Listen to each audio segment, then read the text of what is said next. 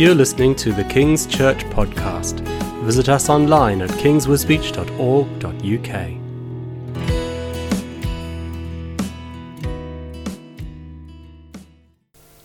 I want to start by asking you about mirrors. Do you like mirrors? So, I, I have I have a type of um, love hate relationship with mirrors. So, I do I do like them sometimes. They're obviously quite useful. Um, they do tell me when I've got food on my face. If my wife's not around, she'll tell me. Um, or if I've got food down my front, I can check what I look like. Um, but I also find, I don't know about you, looking in a mirror can feel very much like you're looking at a critic. Because what the mirror does is it reflects back what others can see. And I don't know about you, but I, I feel almost programmed to see the negative and not the positive. So I don't look at the mirror and go, oh, yeah, I've got tremendously handsome eyes or something like that. Right, there you go. And that's my wife coughing there. So what you tend to see is you see all the things that you don't like. So if you're getting older, the age lines, you know, people with flaws, um, we all see the flaws. Now, now, have you ever wondered why that is? Why is it that when we look in a mirror, we don't go, what a handsome person I am, or what a beautiful person I am, or that's an amazing creation that God's made there. We automatically go to the negative. Now that's because, um, because of the world we live in. The world we live in is full of sin. And Paul in Ephesians, in Ephesians chapter 2, describes Satan as the Lord of the air. Satan has a lot of authority on the planet. Not absolute authority, but because we've sinned, he has a lot of control about what's going on. And so the messages he is continuously putting out to us are things to hurt us. The Bible also calls him a liar and the accuser. So most of the time, most of the communication, or, a lot of the communication we get, is negative, critical. People, other people telling you who you are, telling you what you should be, telling you when you've done something wrong or failed, or your hair's not perfect. In fact, all the advertising on TV is all about telling you where you are not good. You never see an advert saying, You're wonderful, you don't need anything else, don't buy anything else.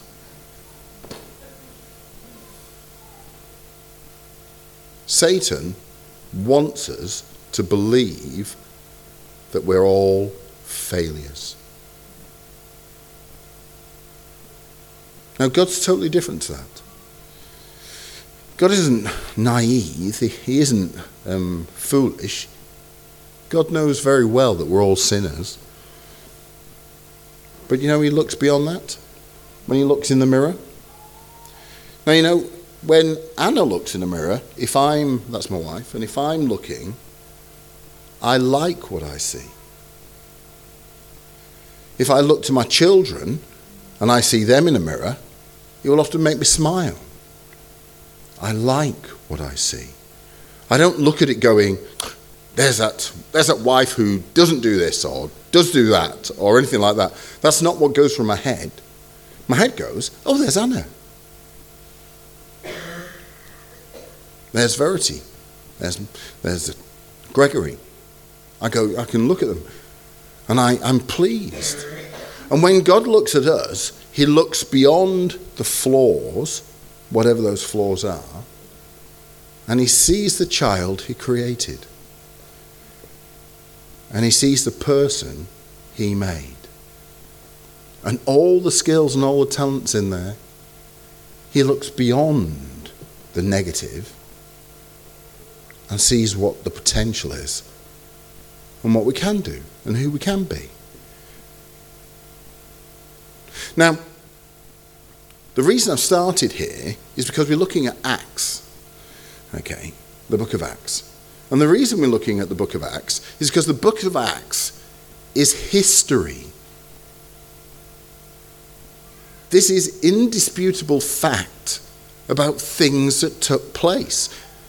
Anna and I have been on holidays where we have stood where Paul stood. Even they've even excavated the Roman pavement that he walked on. So we were actually walking down some of the streets Paul walked on. He's a real person. Barnabas was a real person. The book of Acts tells us of history. So when we looked at that film, when we saw the clip and we saw the bits and pieces, when you read the book of Acts, this is what God does with people and how he uses people. And that's what you and I are. If he used Paul and Barnabas in this way, he can use us in exactly the same way. Now, let's just for a second consider that Paul and Barnabas were some sort of superheroes, that, um, you know, we could never achieve anything that they did. So let's just find out who they are. So let's start with Paul. so, first of all, Paul is not his name. His actual name is Saul. Okay? So, what does, what does Saul mean? Well, Saul means prayed for, but it also means questions. Okay?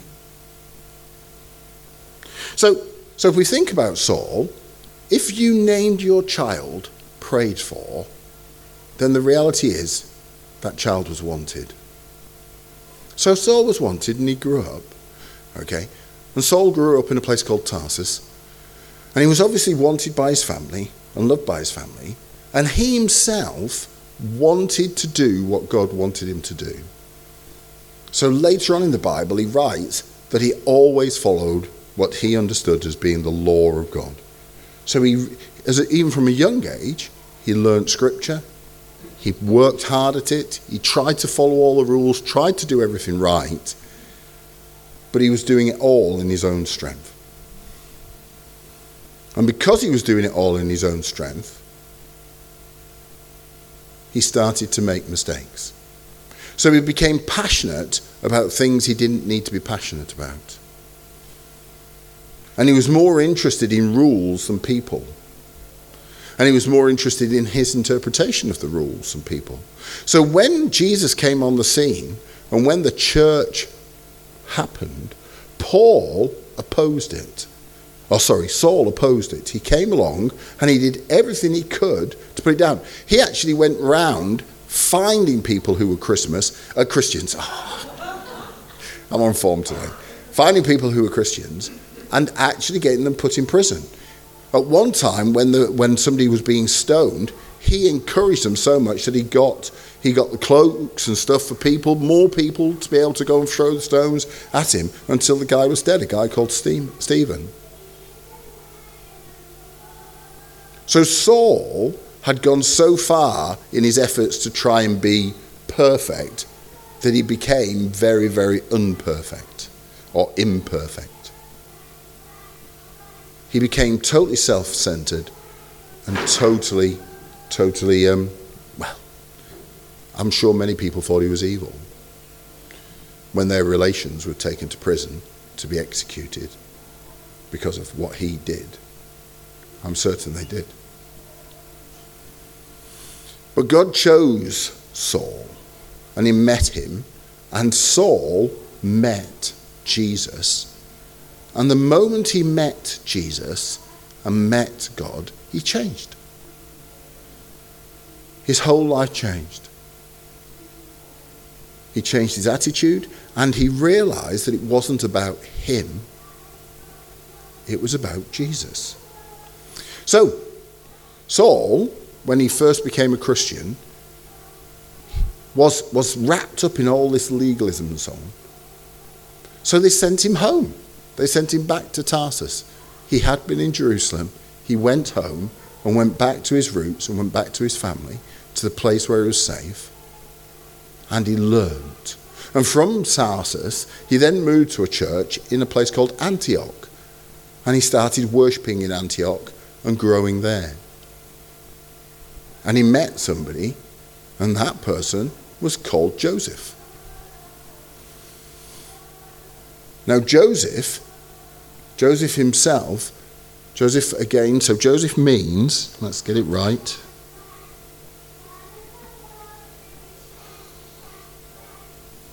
Joseph means God will give. So, so the parents of Joseph called him Joseph, God will give. He, they saw him as a gift. And Joseph was a Levite, and Joseph um, was brought up to serve God because that's what the Levites did. They looked after the temple, they looked after different things that were all around the worship of God. Now, Joseph, Joseph wanted to serve God, and he had a better understanding than Paul, uh, Saul. He didn't want to just follow the rules. He actually cared about people, and he grew up caring about people and caring about looking after things and doing things right. God will give. Joseph gave. And his behavior became such that people started to refer to him as Barnabas, son of encouragement, because he came alongside people and he helped people and he encouraged them.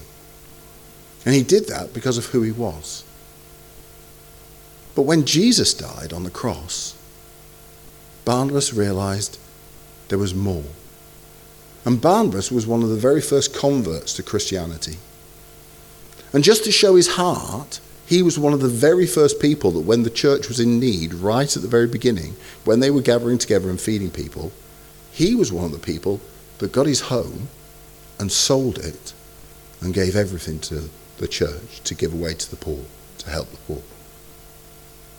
And these are all the reasons why he, he became known as Barnabas. But, but Barnabas was in Antioch. And God came to the people of Antioch, the church in Antioch, and said, I want you to go and share what you've got with everybody else. And I want you to send two people. There are two people in the, in the church I want you to send. I want you to send Saul and Barnabas. And so they prayed for them and sent them off. So, where do you go? Where do you go if you just get the message God wants you to go out and bless people? Barnabas went home.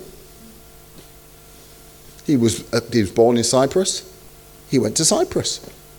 And he brought Saul with him because Saul didn't really know what he was doing. Saul, Saul was still learning. So they went into Cyprus and doors started to open because Barnabas knew people and he talked to people. He knew the churches there, he knew the synagogues there, and they just started to share what they had. They shared who they were and what they had learnt with the people that they knew in Barnabas' hometown and then across the island. And people responded. All sorts of wonderful things happened. This is all in chapter 13 of Acts. So, God then told them to move on from there, and they moved on. Yep, and they went to Pisidian of Antioch. So, this is another, it's not the same Antioch. They went off and they were there. And we saw in the cartoon some of the things that started to happen. They started to pray for people, and people were changed. Now, in the Bible, there's a very interesting thing that happened. What's written down. So in 30, in chapter 13 and verse 12, Saul is referred to as Saul. That's when they were leaving Cyprus. In chapter 13 and verse 13, when they arrived in the Antioch, his name had been changed to Paul. And from there on, he's referred to as Paul. What does Paul mean? It means small, but it also means humble.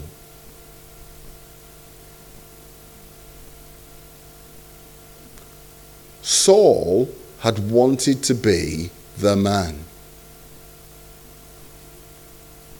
In Jerusalem, he wanted to be a leader of the Pharisees. He wanted to be in charge. He went round locking people up who didn't do what he said.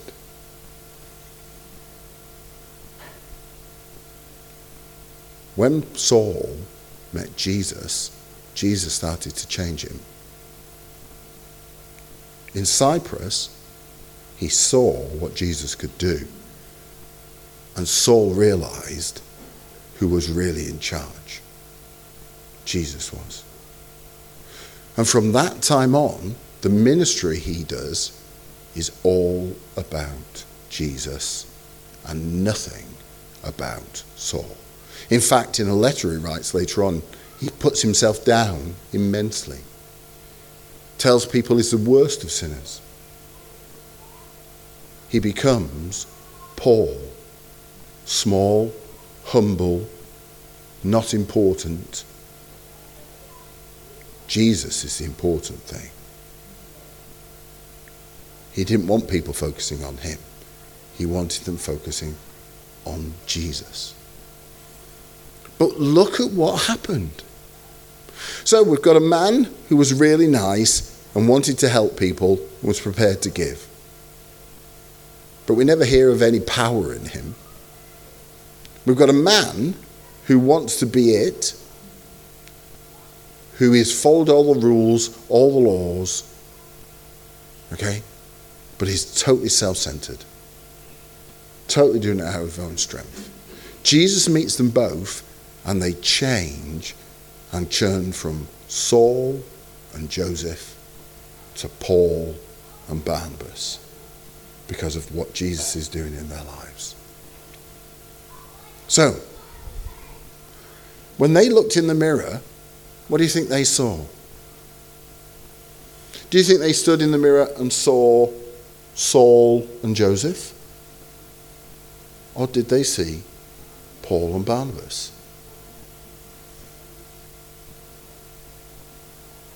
That depends, I suppose, where they were with God at that particular time, wouldn't it, and how hard things were. Because I don't know about you, but when things are difficult, I see Saul. And when I'm doing well with God, I see Paul. But it's Jesus who empowers us.